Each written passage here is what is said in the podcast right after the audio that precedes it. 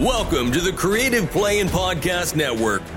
Join us as we share our favorite RPGs, one shot games, tabletop games, reviews, and convention panels.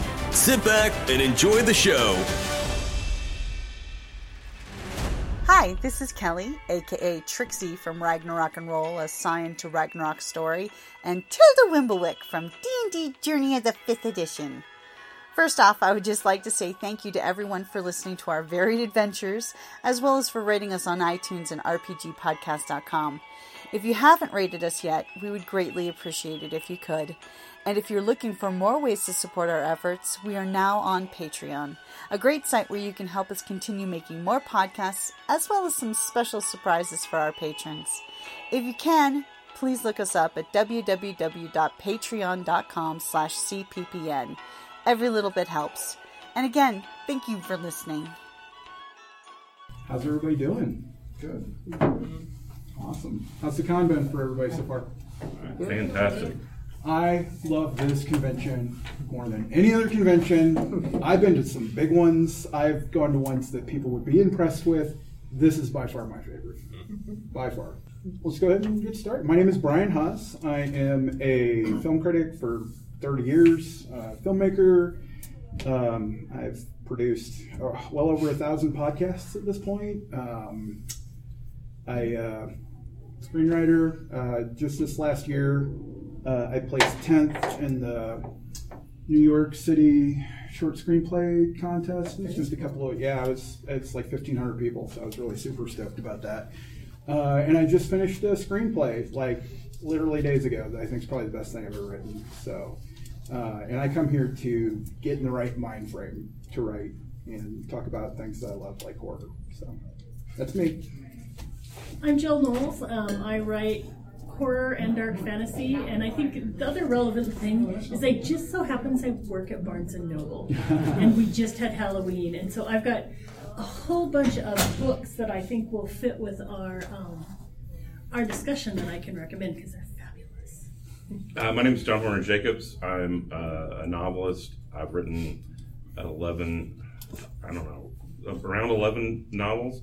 Um, I am also a screenwriter. Um, my I'm best known for my latest work, A Lush and Seething Hell.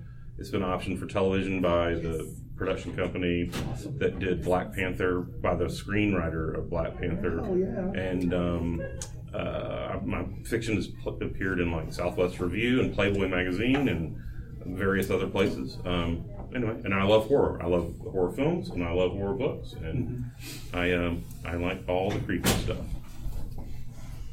Hello, my name is Marty Catola. I'm a local filmmaker. I've made uh, five films over the last um, 15 years or so. Uh, my fourth film is called Revenge of Zoe. It's currently on Tubi, where, where a lot of good movies are to watch. Tubi's the best. And uh, my latest movie, Love Song of William H. Shaw, we shot some scenes for it here at Tuscon about three years ago. And so that'll finally be coming out early next year, and we're going to be showing some clips from it in the video room tonight. Awesome. Yeah. What time? About around 10 o'clock ish. Oh, I'll, I'll be I'll totally be there. Cool. Sweet. All right, so we're going to talk about some bold horror statements today. I love this. I've done this panel at so many different conventions, and I really love this one. My first bold horror statement, right now, this very second, is the best that horror films have ever been in the entirety of the history of film. Right now. And people go, well, how can you say that? It's a bunch of remakes and a bunch of you know reboots and reimagings and all that, right? If if that's what you think, sure, maybe some of the mainstream stream stuff is, but there is a plethora of stuff out there from lots of diverse voices uh, that are just giving me amazing stories from different perspectives that I could never even imagine in a million years. Uh, and it is just a wealth of movies out there right now. So I'm just going to li- just these are just ones from like the, uh, the last year or so. Wendell and Wild, which is on Netflix. Werewolf by Night, which is fucking amazing. Oh my god. Deadstream, Dark Glasses, the new Dario Argento. Um, there's a bunch of like trash filmmakers that I love. Psycho Ape, Don't Fuck in the Woods, one and two, both on Tubi. You should watch them. Karis Hell and Hell the Second about a killer uh, unicorn that's on a carousel. So yes, that's really a thing. Um, the new Hellraiser is amazing. After 30 years of getting kicked in the teeth, we finally get a good Hellraiser. Uh, Barbarian, when the screaming starts, glorious. Bodies, bodies, bodies. Um, Pussycake and Pennywise, the story of it, are both on Screambox right now. It's a great service if you've never heard it. Uh, Prey was pretty good. I think people like Prey.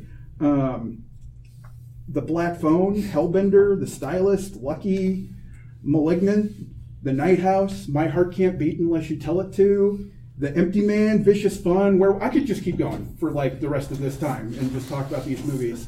Um, but again, it's like diverse voices. I've, I've seen so many people of uh, color get opportunities to write and direct movies.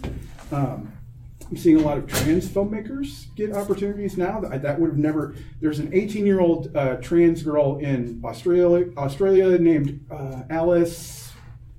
Shit, that's gonna bother me. But um, she made a movie called So Vamp that's on Shudder. It's amazing. She just finished another movie that I just saw at a film festival. It's even better. She's 18 years old. I'm furious at how like talented she is. I was like, "What? You're this focused at 18 years old? What are you doing?" So I say right now is the best time that we've ever had for horror movies. And I would I would put the same out there for fiction. The, there are so many books out that are just incredible. They're from the uh, Native Americans. There's some amazing, amazing Native American horror out there. There's some funny stuff. There is, it's just really unique takes on the things that scare us, and I, it's makes me so happy. So what do you guys think? Is right now the best time for horror? I've not noticed it. You've not noticed it?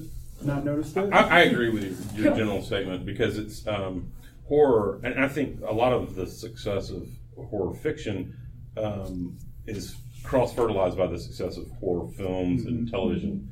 Um, so it gets people into the world, uh, into like sort of liking horror. I think it's really, I, I, I think uh, one of the things that really is the driving motivator for diverse voices in horror is Jordan Peele's Ascent. oh God, what a godsend he, he Um, I mean, was. Like you can't talk about like the rise of, of modern horror without addressing, you know, the um, Jordan Peele's effect of like using horror as like obvious social commentary. Even though George Romero was doing it, uh, you know, Yeah, 40, 40 years years, ago. Yeah, right. But I mean, he drove it home for more diverse voices. Um, so yeah, there's a lot going on, and also traditionally you can make, uh, you know, a horror. There's a couple of movies that you can make that are real cheap. You can have, you have a bunch of teens and a bucket of blood and a knife and a mask in, in, a, in a single location, and you can make a horror movie, right? I mean, traditionally, get Cabin in the Woods, right? Um, but and there's crime, which is horror's sort of kissing cousin. Yeah. Um, And porn. yeah. Well, uh, yeah, yeah. Because Like a lot, X. of, a lot of horror has, you know, The sexual salacious overtones. moments. yeah, Yeah. yeah, Mhm. The sex equals death. Don't fuck in the woods. Yeah, don't fuck in the woods. One and two. There's I two of them. really want to see that. It's now. really good. Oh, I think uh, film, just in general, is probably at the best place it's ever been right now, just across the board with all the genres. They all kind of feed into each other. You know, the same people work on all the different movies anyway. But yeah, I think it's just been a great time. Of course, you get a lot of garbage along with Sure. it, but that's just because there's more of everything. But, you get oversaturation for sure because the it's largely democratized now. The digital revolution made it so that everybody can make films, you know, and so because of that, everybody can make films now. So Yeah. you sometimes can get lost in the crowd, but it's I think it's great because like it gives everybody an opportunity. Yeah, it's um, but uh, there's a law, and I can't remember the guy who made it up, but it's like ninety percent of everything is crap. right? Right. Uh, um, It's got to find the good stuff. yeah, but also like the, the thing about crappy horror though is it's still enjoyable. Sure. You It's know, like pizza, uh, yeah. you know, It's like, Like even a bad pizza's not that bad, you know. Yeah. Still pizza. That's a cry flicks. There's so, there's so many bad martial arts movies out there, but, Oh. but even the bad ones are wonderful. yeah. I agree. I, I love. I, I'm just so in awe of anybody that can make a film. Like make any film that exists is a miracle. It really is. It's so hard to make a film and to get th- that many collaborators to do one thing and then get it released and get mm-hmm. distribution on top of that. So yeah, I see those movies that have zero production, and I still love them because like somebody put their heart and soul into that. You know, it, I think it's great. What's your first bold horror statement? Um, one of the books, uh, it, there's two of them so far that are really interesting, and I've not, I've seen it done. I've never seen it done really well. Um, there is a wonderful comedic horror, probably going to be a third, at least, or and a fourth book. Um, Kira Jane Buxton. Hollow Kingdom is the first book. Feral Creatures is the second book. It is a zombie apocalypse as told from the point of view of a pet crow. And so it looks at how, and it's silly. I mean, and there's parts that will make you laugh so hard you snort. There are many mm-hmm. parts. But there are also some scary parts, and it really makes you think. What happens to all those nuclear nuclear power plants when there's no more humans to run them? Well, things go wrong. You know, what happens to the poodle that's locked inside and the owner's just got eaten by a zombie? How do we save that poodle? So it's it's a unique take on just how much impact humanity has had on this planet and how quickly that can just go wrong and then nobody cares and you just go on and uh, I, I feel like it's they're really fun they're really funny incredibly well written and you will be thinking about everything you see around you after you read them so i feel like that was pretty bold to look at it from a humorous perspective I like that. I like the idea of a pet crow having the opinion his about name, everything. his name is Shit Turd, but everybody calls him ST. Oh, right, that's fair. But yeah, how are you? Um, uh, I, I think uh, one of the things that I noticed when you were reading off, uh, I find that most of the horror that I tend to really gravitate to, I'm not saying that I, I, you know it's my favorite, but um, are the is South American and Asian horror. Oh, yeah. Um, because they're doing things like Incredible. you know, the, I think the great part about South American and Asian horror is they haven't really sort of bought into the three act Hollywood structure. So you get these tales are, that, that sort of break form, right? Uh, and that's great because it's different. And, you know, I want different things. So there's like Mexican filmmakers and Argentinian uh, horror filmmakers like uh, Tigers Are Not Afraid, Lisa which is a Gonzalez is- beautiful. oh, I love her so much. It's, it is a, a Lopez. brutal and Lopez. beautiful movie in turns. Uh, I mean, it's art. Like it's like it elevates it. Mm-hmm. Um, there's a movie. There's an Argentinian movie, and you probably know the, the director. I can't remember, but um, it's called not Terrifier, but Terrified. Oh yeah, Uh, and um, it's a, it's it's about a haunted neighborhood, Yeah. not a house, but it's fantastic. And, and um, there's scary as fuck. too. yeah, it's very, very frightening, and I just feel like um, they're doing really interesting things. Indonesian horror is, is hot, like uh, Satan's Slaves, Mm-hmm. Yep. the remakes. Joko Uh, Anwar. Yeah, and um, and uh, uh, what's the one? Um, the Devil May Take You, or Uh, Yeah. the, de- the devil may take you. I think. yeah, and called. Devil May Take You Two. Two, yeah. which which is like a, a Indonesian Gonzo Evil Dead movie. Yeah, and it's exactly it's what it amazing. Uh, Like, um, but they don't they don't travel down those predictable paths that you expect them to. Uh, they're weird. They're different, and uh, I really like that. So I think those are like what I'm really gravitating towards. Yeah, the the three act structure is. I'm not. It's not going to go away. No. because it's it's traditional and most people like that storytelling. But what I really love about this new generation of filmmakers is they don't give a shit about the rules. Right? They are going to do what they want to do. And uh, one of my favorite things that's come out of like this this style of filmmaking and the streaming revolution is 75 minute movies, where it's like it's the story. There's no fat. It's like this is what the story is and it's done, right? We don't have to worry about putting commercials in for when it's going to play on, you know, the Saturday after. We don't care about that shit anymore, right? It's that's not the model that we use, you know. And so like, there's not a producer that's saying, well, that's got to be that's got to have another 15 minutes so that we can package that, you know, with all the other movies that we sell. Nobody cares anymore, you know. It's the same reason we get three-hour movies too, um, you know, because like. You want to tell a three-hour story, and if you can tell a three-hour story, I'll I'll watch it. Drive my car, um, the movie from last year. It seems like that would be the most boring, and I was engrossed. I was just so torn for those characters, and like just my heart is breaking. And it's it didn't seem like three hours at all.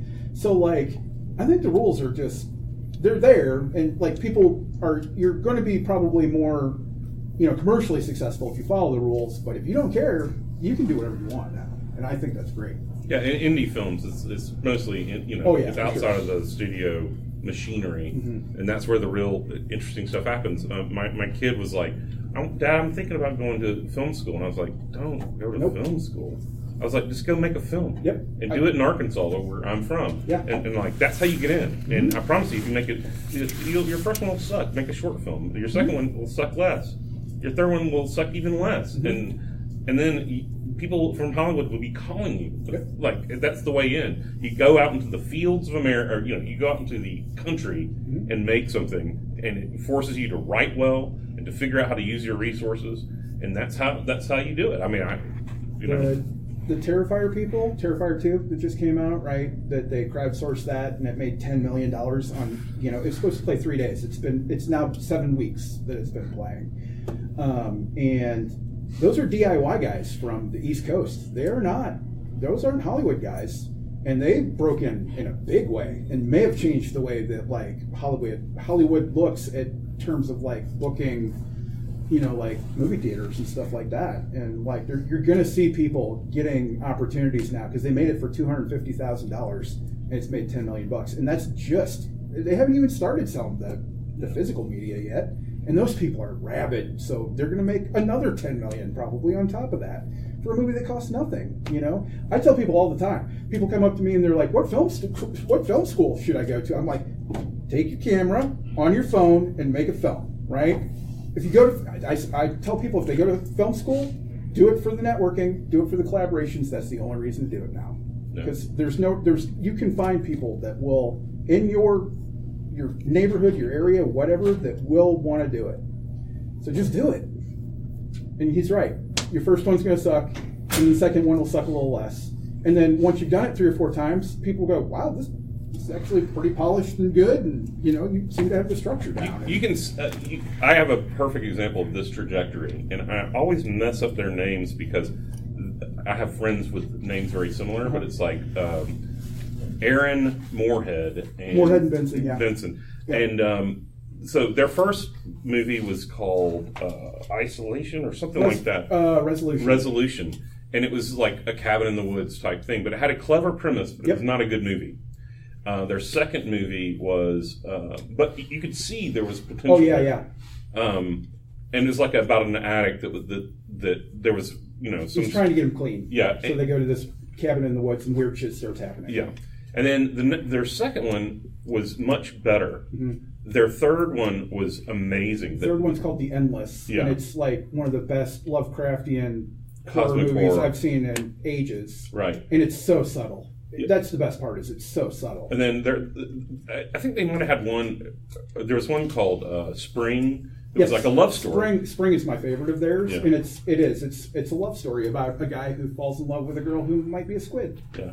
You know, but so like the, they keep getting better and they're all do they're all DIY outside of the studio system. But now they're they are they've been they just directed the Moon Knight. Moon Knight, yeah, they Yeah. brought him in because like they deal with time and a lot of their stuff. And Moon Knight deals with time, and they're like, well, who can direct something about time? They go out and they get these guys who are making nothing movie like.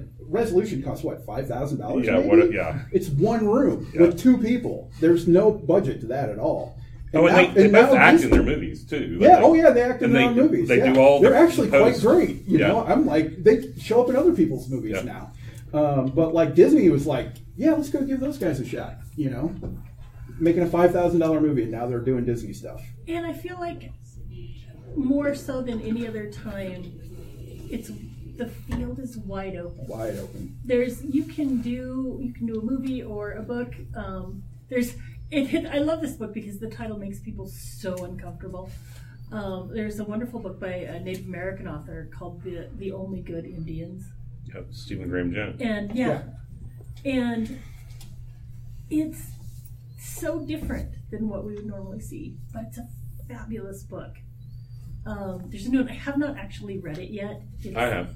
Um, no, I have read that one. Oh. But uh, there's a new one called um, White Horse. Yes, that And just came out last Just Tuesday. came out, yeah. And um, again, Native American woman whose mother abandoned her when she was only a few days old. She inherits a bracelet. It has her mother's spirit attached to it. So her mother didn't abandon her. And it tackles a little bit on the edge of the um, missing and murdered indigenous women and that huge, huge problem and taps right into it. And it's just, it's so good. There's a movie called Blood Quantum that does very sim. It's a it's a Native American zombie movie, and the native the Native Americans don't get attacked, and they can't understand why. Um, and so, and it's it's in Montreal, I think, because that was where a lot of the indigenous, like the where they were just trying to strip them of their identities Yeah. and you know send them to the state schools and stuff, and that's where all the mass graves are and stuff like that. Um, and you know, it's like indigenous filmmakers directing indigenous people, and it's a it's, oh, it's just like so unique for a zombie movie. Like I was so blo- like blown away, or like That Train to director Busan. unfortunately just died. Oh, that's such a Um, bummer. But like Train to Busan is another one where you know, like they just they have this really different you know look at like what a zombie movie can be. Like I've never cried in a zombie movie before. I, I cried like a baby at the end of Train to Busan. Um, it's just incredible. So yeah, I agree. Awfully quiet over there. Well, you know, just letting you guys go.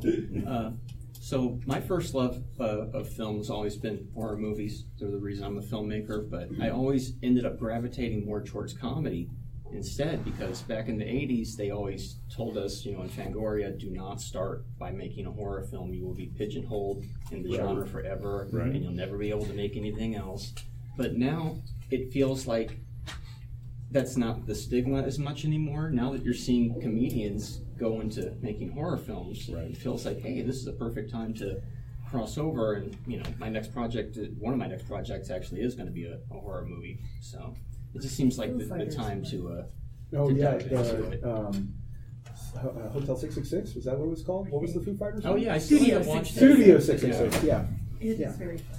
But I want to do something that kind of, like you're saying, the rules are out the window, Yeah. and, and just play with the, a movie about. I like movies about filmmaking, about the process, Yeah.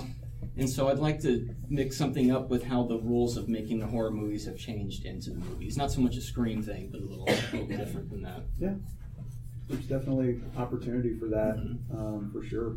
And also, um, like you were saying about the film school, yeah, there really isn't much of a reason to go outside of networking. I mean, with with you, with every movie available at your fingertips, you can watch every old movie and listen to every commentary mm-hmm. track out there and pick up stuff that way. But it's also like it's easier to, to network when you have a product. Oh yes, So if you you know like if you make a, a short like a short Yep. film, you go to like It's a calling card. yeah, Yeah. you go to conventions and, and enter them in, in in each convention's little film fest and I've literally done this. I did this for a hundred dollars, and they'll just you did that for a hundred dollars. Yeah, I did that for a hundred dollars.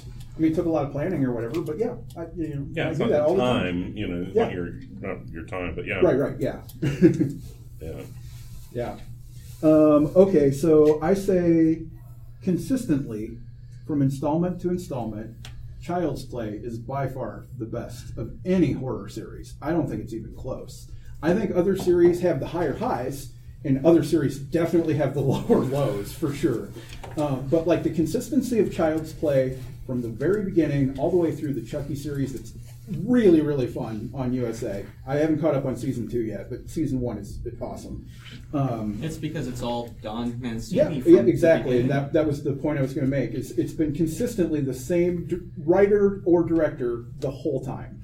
And I just think that that's where I think a lot of the messiness gets involved with the series, like Halloween or Friday the 13th. I think they finally fixed the Friday the 13th thing. I think they're going to start coming out again. So um, that was pretty wild. Um, the taking back of the rights and stuff like that. That was something I never saw in a million years.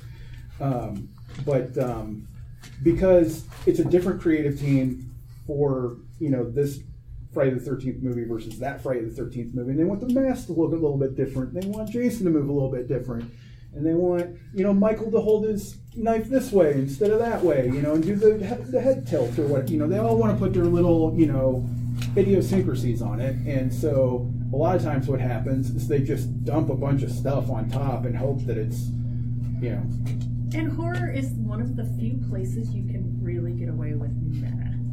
oh yeah. Is you know cabin in the woods. Think of um, the the final nightmare. hmm You know when when they figure out that, that no, Freddy's actually gotten loose into our world, and and it works, and it works well. And you can just you can do any. There's a wonderful, wonderfully terrible.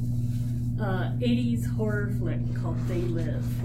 It's not terrible. Oh, it's It's, terrible at it's, all. it's What are you talking about? I was gonna say with you know Ray Bans that that make it so you can see the alien, and it Sure. has the single best line ever. poor uh, John Carpenter. Like I know that he's like a super. Like everybody loves him now, right? And he's a But rock he got star. so much crap. he got beat up for so many years, and all the guy did was make ten classic movies, you know, all-time classic movies. I mean, if you look at like Halloween or The Thing or um, you know, uh, In the Mouth of Madness, which I, I think is the brilliant. I think that's the best Lovecraftian movie ever made, right? Um, all that guy did was just turn out classic after classic, and nobody would go to his movies. Like, what? You know? And like now we go back and look at, you know, somebody asked him, they were like, you know, how, how does it feel, you know, to have the thing, you know, re-examined now as like a classic? He's like, I mean, I guess that's great now, but like it certainly didn't help me make any movies then, you know? Um, and so like, you know, he's one of the reasons you know, like every time there's a sequel, and you know, like I'm not a huge fan of the new Halloween movies for a myriad of reasons, um, but like I always think of John Carpenter holding his hand out, and he said the check just magically appears. And I'm like, you know what? Okay, fine. You know, Hollywood uh, Halloween ends can be a huge piece of shit. That's fine. John Carpenter still got his money, you know, and I can ignore it and just it, pretend like it's the first one exists, and I don't even know what that is. So, but yeah. Poor John Carpenter. I know, but he's so He's wonderful. brilliant, yeah, but he's a little prickly. I, I'm sure he didn't do himself any favors, you know, because he's not the the most uh, social guy in the world, and it's just kind of a grumpy old man. But I might be grumpy too if I made all those. it. Yeah, if I made all those classic movies and people are just like, "Ugh," I might be a little hurt about it too. Yeah, he never recovered from that uh, Invisible Man movie, did he? Right. I mean, Stephen King was on. Um, he's supposedly he's When supposedly he- directing a new movie, so I don't know if that's true or not, but. he was on Stephen Colbert, and he was asking about how, you know, how does it feel to be, you know, the the, the Godfather of writer horror. of what- yeah, you know, and get run all these accolades now, you know, and when you started out, there were so many nasty things written about you. Stephen King said, "I'm still alive, and they're all dead," and it was wonderful.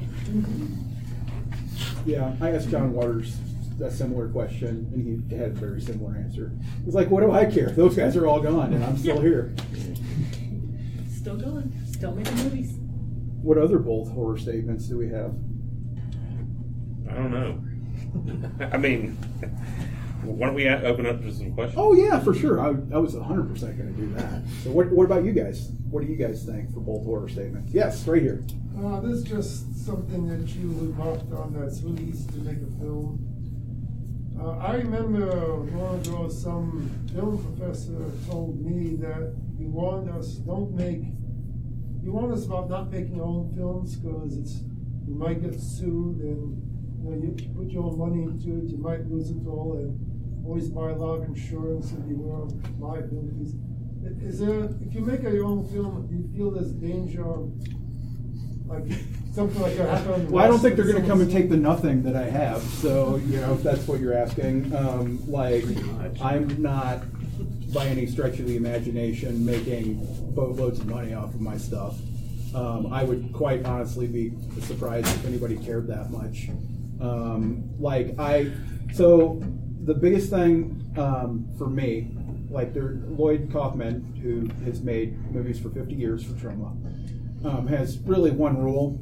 You know, it's make sure that everybody's safe, and then make a good movie. You know, so like, and that's really my only. You know, like I want to make sure that everybody and we do like I ran a live chainsaw in a house. I shot a shotgun in a house. I did all sorts of crazy shit that is very dangerous, but we made sure that like it was going to be safe when we did it. And um, and I, I, I guess there's like no way to be 100% foolproof. You see like accidents happen with Alec Baldwin or like The Crow, you know, all those years ago or whatever. Um, but like, I mean, I, I can't be ruled by. Have you ever What- purchased insurance, liability insurance? and make it- Nah, I mean, I've never done anything that was like commercially relevant, so I don't think it was really.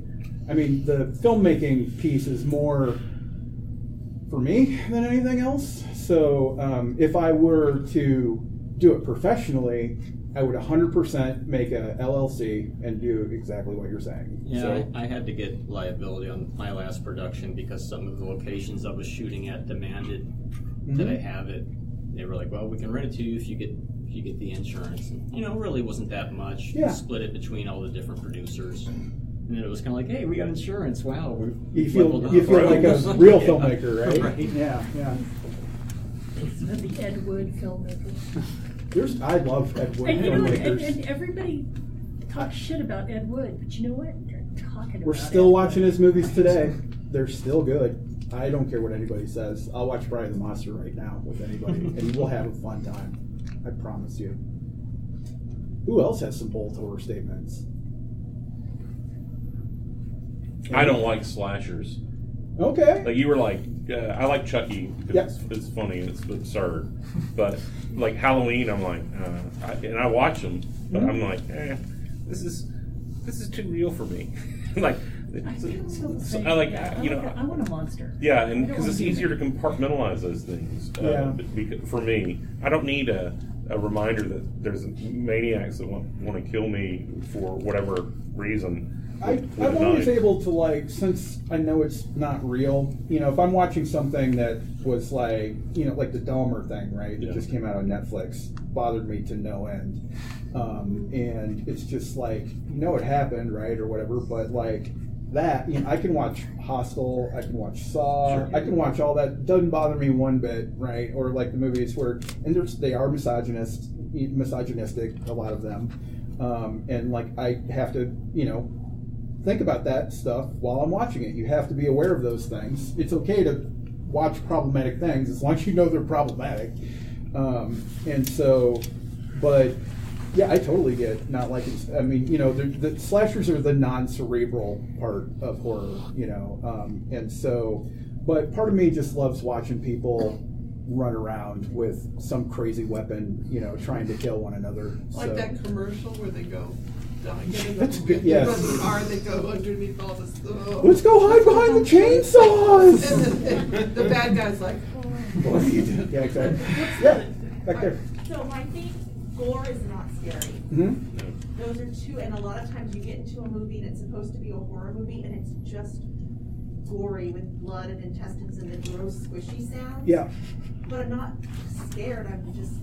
Grossed out. yeah. So, uh, the Hitcher. I wanna be scared. well, there's. Shirley Rutger Hauer movie. I'm sort of like there's two different, you know, feelings for that. Um, so I get what you're saying because it's it is just gross, right? I love gross movies. The grosser the better, right? You know, drop drop buckets of intestines on me. I love it. Um, but um, to me, like what I find sort of scary about the gore stuff is that that's really what's going on inside of me, you know? Yeah. And so, like, seeing that viscera is just really, um, I don't know, it's it, like, it just it puts me in that place, I think, you know, of like, you know, and so feeling that uh, feeling of like experiencing it without experiencing it, which is, I mean, ultimately what horror is all about, you know. Um, so yeah, I but you know, and then the other side of me is like, I love the the really sophomoric silly ones from like the 70s where it's just they went down to the butcher shop and go give me all of the whatever you got left over we're making a horror movie you know um, and so um, but yeah, no, I mean, I don't find gore score uh, gore scary. Um, for the most part, it, sometimes in body horror, it, it can be used effectively for that Yeah. purpose. Just thinking the color out of space. Yeah, so- yeah. well. So I mean, yeah, because body horror does.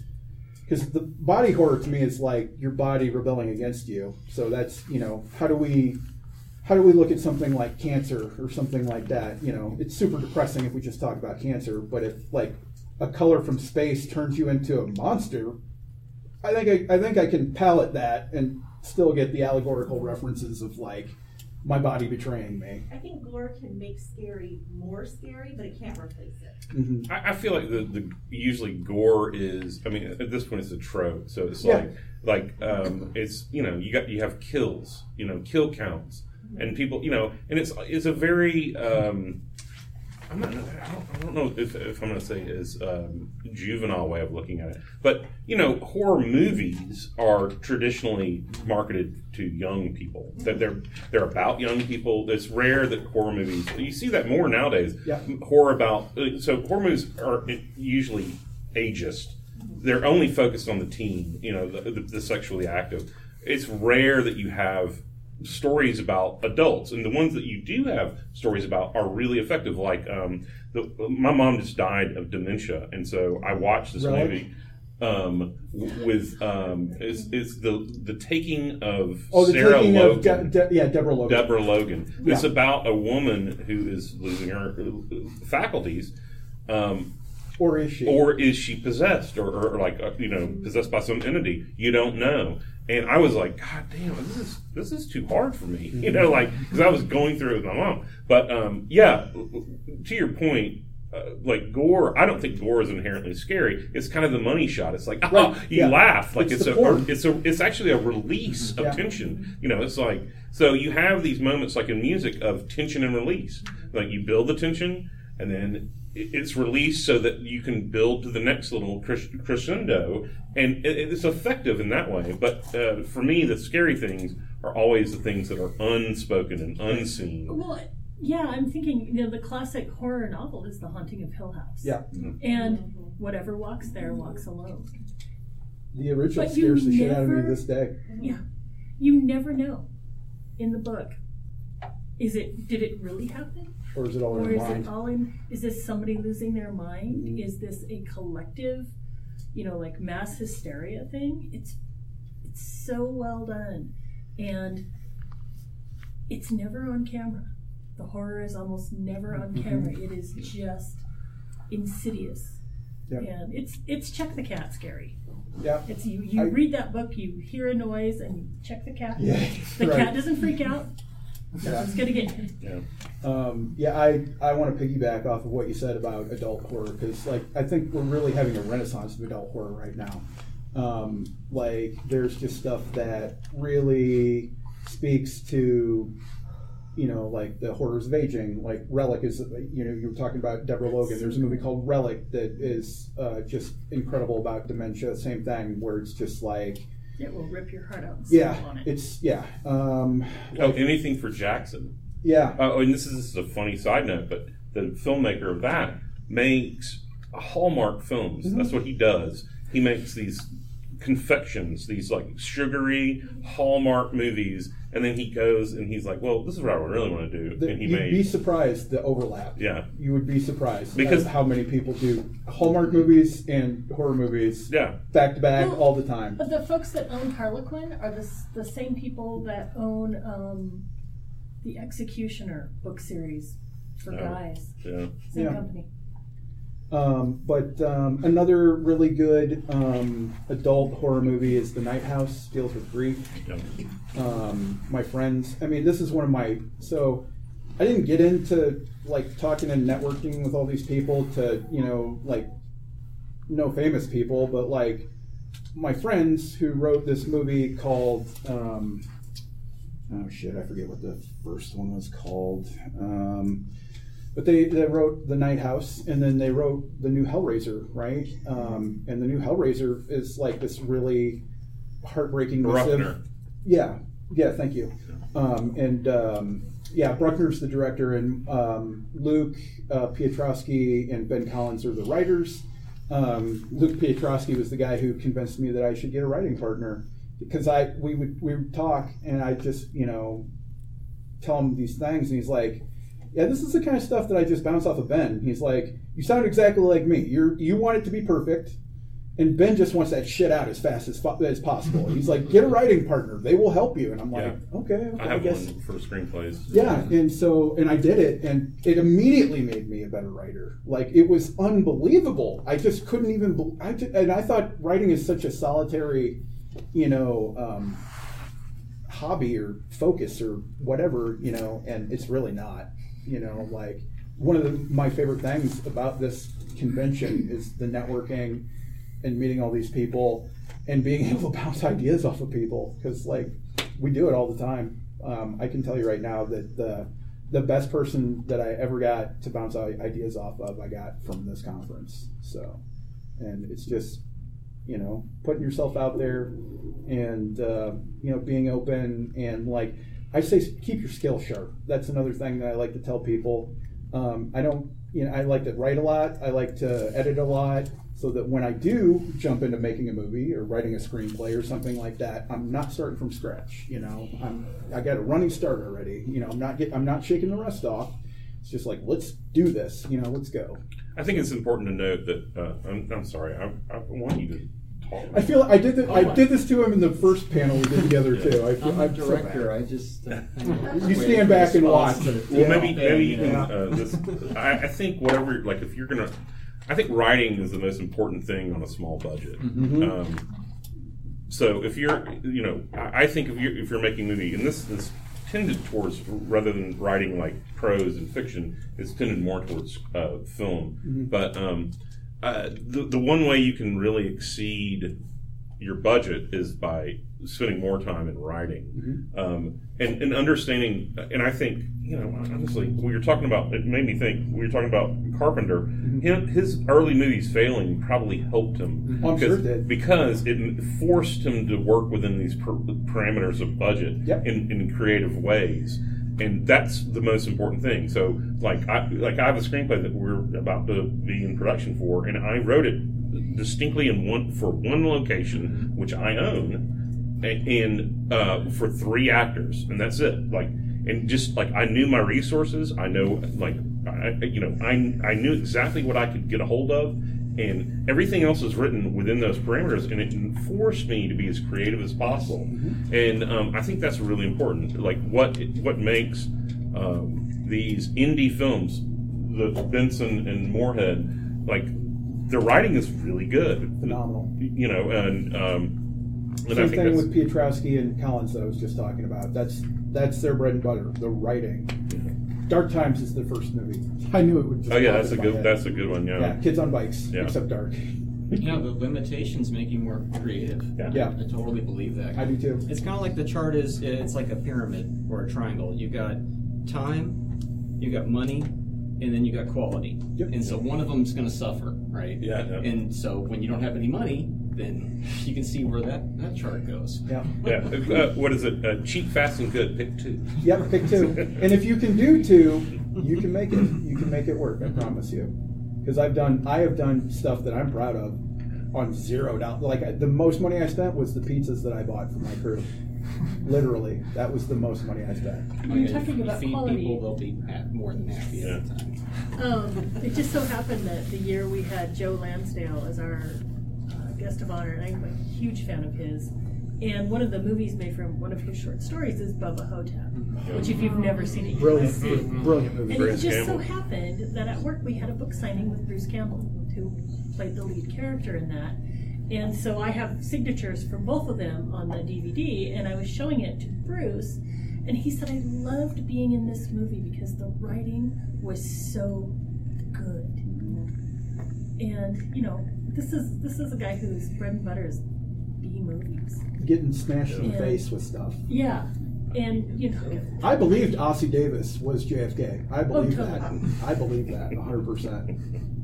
It's a great movie. It is, that's one of the showing movie- tomorrow in the video. Yeah, Oh, it's yeah. going to show you tomorrow. laugh the yeah. first way, and the, the first time you watch it, you laugh all the way through, and the second time you watch it, you cry. You know, it's just the the writing is so good. You realize, It, it's an, a it's a real roller coaster. It yeah, really is. just fabulous, fabulous movie. I thought that was very cool. Yeah, absolutely. And such a unique, crazy, wonderful story. Anything know? by Joe Lansdale. Oh yeah, His, he's he's uh, great. yeah. Um, His horror. John is dies at the amazing. end. Is him too, right? No, No. that's David Wong. Oh yeah, okay, yeah, thank you. Yeah. Although, if you're looking for great, funny horror, uh, John Dies at the End is the first book. the best ti- book title ever. Um, this book is full of spiders. Seriously, dude, don't touch it. Is the second book, and the third book. The third book is what the hell did I just read? Yeah, and that author's name is actually he's gone to his a real Yeah, his real, real name. name. Pargin. I can't remember his first Something, name. yeah. P A R G I N. But he writes. He it's the pseudonym of David Wong because that's the main character in all Right, of the yeah. books. But he got, got a little flack Yeah, for 'cause he's appropriating an Asian name, and he's not Asian. So, um, and he should have gotten the flag, uh, you know. But, um, but it was the character in the book. Yeah. It was a meta, sort of a meta exploration of the, everything. Don't be afraid to explore some of those things. Just be ready for the feedback, you know, or the blowback, or whatever it is. You can write about anything. You just got to take the consequences that you do when you do. So, Right. I yeah, like in books, I'm like I um, am fine with offending people. I just want to intentionally offend them and not inadvertently offend them, and that's a matter of like awareness. So like uh, on this book, I, you know, I have sensitivity readers because it deals with like um, it deals with South American dictatorships and it deals with like uh, the American South in like the 30s. Like I had to make sure it was read for because I don't want to inadvertently offend Right. anybody. You Yeah. know. You want to deliberately. Yeah, exactly. Right. Yeah, exactly. Yeah. And Yeah, uh, it was the the the five star reviews. I love reading the five star reviews. I love you know anybody likes hitting prices. I really love the one star reviews, especially if they write a paragraph or two, because I want to know they hated my book. They really, really hated it, and here's why. And it's like you know what. But you were paying attention, weren't you? I I say to this day that a one star review is just as good as a five star review because you had a very specific reaction to it. a strong I, reaction. I'll tell you right now, I can tell you movies that I hate, like that I walked out of to this day, right? And I can tell you movies that I love. But my biggest cardinal sin of any movie is I don't remember anything about it ten minutes That's the later. worst. Yeah. They're boring. Yep, and it's it's ninety percent of movies. No It's way. just like, oh, that was a thing. Wow, okay, cool. I just spent 90, 90 minutes doing that, I guess. And they all win Academy Awards. You get the impression, my impression is that an awful lot of horror films, uh, there are some gems that are coming out now, but there are also a lot of them are very bland and like cookie cutters, like the same thing I've seen again and again. I mean, that's always going to be the case. Um, there's just going to be a lot of people out there that aren't super creative, um, that have the resources available to them. Um, and so they're just going to throw together something that's just sort of pedestrian, you know, and just kind of bland, like you're talking about. but I think also it's because uh, Hollywood, if it's through the studio system, and this, it, Hollywood is risk averse. Yes, Yes. for sure. So that is why we get They wanna make remakes. something that made money before. Right, exactly. if it's real close to it. like a funny funny story um, i'm friends with a sc- uh, i'm not going to tell you the guy but i'm friends with a, a, a screenwriter who wrote one of the marvel movies and um, he was tasked or asked to um, create you know what they're searching for ips recognizable names that's what they want so when they remake uh, you know the avengers not the comic book but like the avenger spy or they remake the monsters or whatever it's because it's a, a recognizable ip and um, this screenplay writer who was like, yeah, they asked me to. They did a bunch of focus groups, and the thing that everyone around the world is aware of. Uh, well, we want this to be a vehicle for Chris Evans, but everyone around the world is aware of the Bermuda Triangle.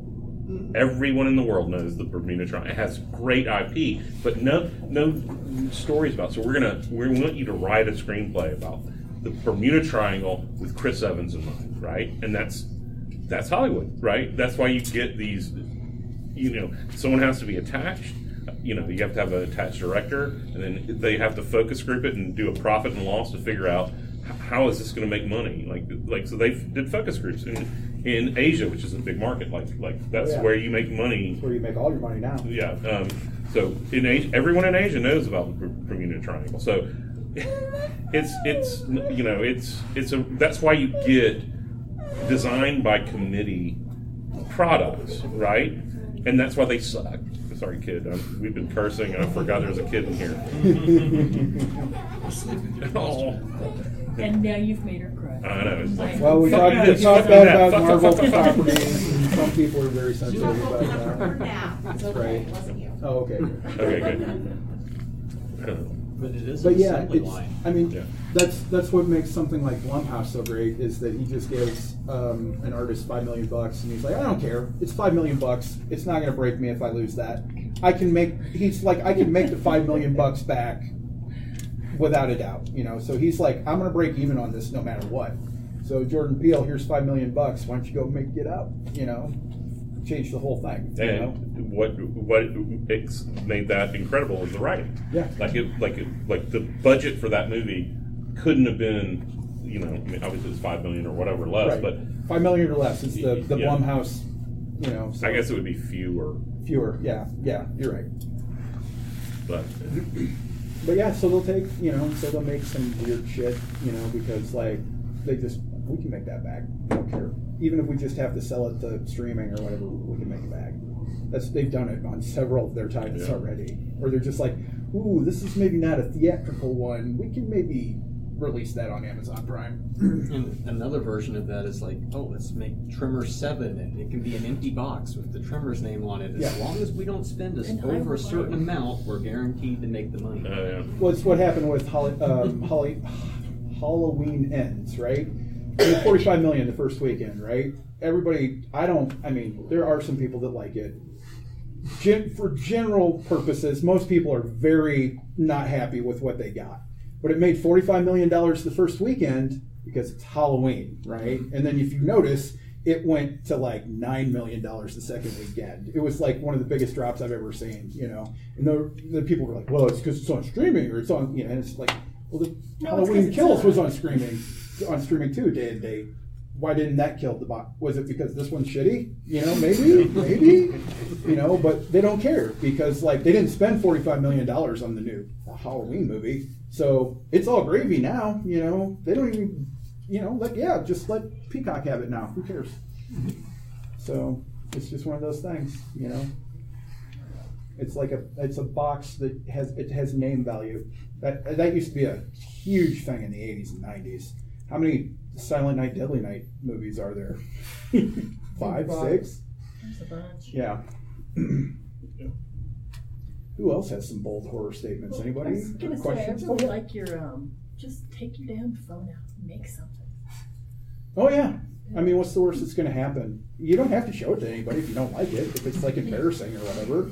I certainly didn't show some of the uh, early stuff that I did, or like the early stuff that I wrote, where I'm just like, yeah, that just needs to go in a box for me, and nobody else Yep. gets to see this ever. You know, I wrote a book, and it's just fucking terrible. It is just, I like it's it's sitting in a box in my house right now. I'm almost embarrassed that I wrote it, but you know, like it's one of those things like I, I just had to get it out, right? And then you know, the next time that I did something, it was a little bit better, Yeah. and you know, so Yeah, fail, about- fail better. fail better. Yeah. Yeah. The, And fir- no- the, fir- the first step being good at something is kind of sucking at something. I mean, Finn from Adventure Time's 100% right. Or Jake, excuse me, not Finn. And you know, it doesn't matter how much money you throw at something if the Doesn't make it story better. isn't there. Yeah. Yeah. I was thinking, how much money did they spend on Cowboys and Aliens? Which I sort of like. 25 million or something like that. I, That I movie did was too, fun. It's yeah, you can't call Well, it a good I movie. fell asleep can call it twice in Prince, Princess or Prince Valerian and the Thousand Planets. Oh, that's Oh, terrible. yeah. it was How beautiful, 250 but I couldn't think. figure out what the heck they were talking about. The original Avatar, it was so pretty, oh. but it Yes. was so bad. Uh, Or it I wasn't don't know, I thought bad, the it plot was was, just a little I better. think they're about to Bland. find out It what was- a big mistake It they was made. bland. It, you know, it was it was not terrible. it just Really hit all the funny, though. beats exactly when you expected them. It was a story that had no surprises. Yeah, I mean, it's like, Had a good villain. The villain, Stephen Lang's amazing in that movie. but he's better in the one when he's a blind guy. Uh, But uh, uh, Don't Breathe. yeah, Yes. Don't Breathe. That's a good horror movie. Yeah. And that had a budget of maybe like I I would say it had maybe a three million dollar Yeah, budget, something like that. and I would bet a million dollars of it was just to him. Barbarian's another example. I didn't really. Barbarian was not my favorite movie. Some Yeah, people neither. really love Barbarian. It feels like two movies that they smashed together to me, Mm-hmm. but that doesn't matter because other people really dug it. You know. Yeah. And like, it's made all this money now. I think Barbarian is notable. I did not like Barbarian, Mm-hmm. but I really appreciated the fact that they broke form. Yeah. So that that it's like a movie. Talk movie. about filmmaking rules. Yeah, It's, there- it's like there's no thirty minutes of a movie, and then it stops, and a new movie starts, and then you, later you see how they connect, and it's not, you know, it's not groundbreaking, but like I, I, I really appreciate that that they Mm-hmm. just said fuck, fuck the three act structure. We're gonna do it like this, you know. I like, I like that, you know, Mm-hmm. um, and I'm glad that people like the movie because I, like, I might not like it, but Yeah, I, I'm not. I'm never I want it to, to succeed. I'm not the gatekeeper. Um, I'm not the guy who says what's good. I have an opinion on what I like and what I don't like, and if you liked it, I'm happy for you because, like, I'm glad that somebody enjoyed it because Yeah. I certainly did not. But you know, in, in uh, author author land, when we talk about it, we say I was just not the right audience for it, Mm-hmm. and and that's true. I mean, it's like ultimately, it I was just not the right audience for that for that movie. So Yeah.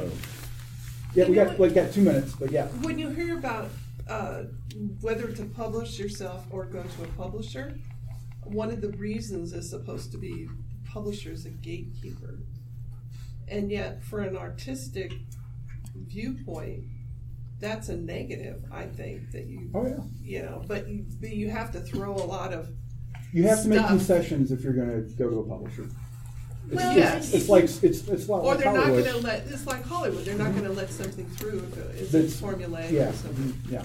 Yeah. But you have to make sure that when you self-publish stuff, that it is grammatically correct. Well, sure. It doesn't have, and unfortunately, It's really a democratic. great deal of self-published stuff did not have that No. professional editor look Right, at it. right. It, it, And that's so that's true. where the, the But public, you where just the kinda throw gatekeeper it in is there. helpful. Yeah. Well, to- to yeah, but out- it's like then you pick out the You get the stuff that might be bland, but you don't tend to get the really Uh, crappy well, stuff. and I'll say this: just, and I'm a traditionally published author, so I, I went through that method of going through publishers. Um, for me, it was important that my books were in, in bookstores, and if, if you unless you go through traditional publishing, they have a you know a chokehold on all Yep. the distribution. So You might get in a little mom and pop shop here and there, but you're Right, not but getting in there's- Barnes and Noble. Yeah. It has to be very- returnable, is the thing. for Everything's kind of shrunk Yeah. as far as the amount of I- bookstores I and will stuff. be- I will be pimping these. Well, hey, uh, everybody, do uh, you know? Everybody, talk about your stuff real quick before we wrap up. So, uh, my latest movie is Revenge of Zoe. It's on Tubi for free, Tubi's amazing. Awesome. Tubi has everything, literally everything. and it's a comedy. We didn't even talk about comedy horror either. know. Damn it, Uncle Peckerhead. Uncle, oh God, I love that movie. Tremors. Tremors is one of the best creature features ever. Um, my name is John Hornor Jacobs. I've got like 11 novels, but these are my two uh, most recent um, out, out, and you can get them in any bookstore. There's none in the, the dealer's room though. Uh, No one, no sellers have them. I didn't, I didn't get any. I don't know. Uh, I just got the rights on, back on my stuff from traditional. My publisher went under, um, so I'm in the process of working and getting those back out. I'm going to self-pub them, but I'm going to go through Ingram Spark because I want them in the store where I work. so, I'm currently selling nothing, but you can come back into this room at 9 p.m. and watch uh, Marry Fuck Kill um, Universal Monsters if you want. It should, it should be fun. Godzilla, Yeah. all of the above. All, All right, thank you, everybody. That's not universal. Thank you for listening to the Creative Play and Podcast Network. If you enjoyed our show, please check out D&D Journey of the 5th Edition and Ragnarok Enroll a Scion Hero to Ragnarok Story. Also, check out our Patreon page for more content and behind-the-scenes things, as well as joining us for a one-shot game or two.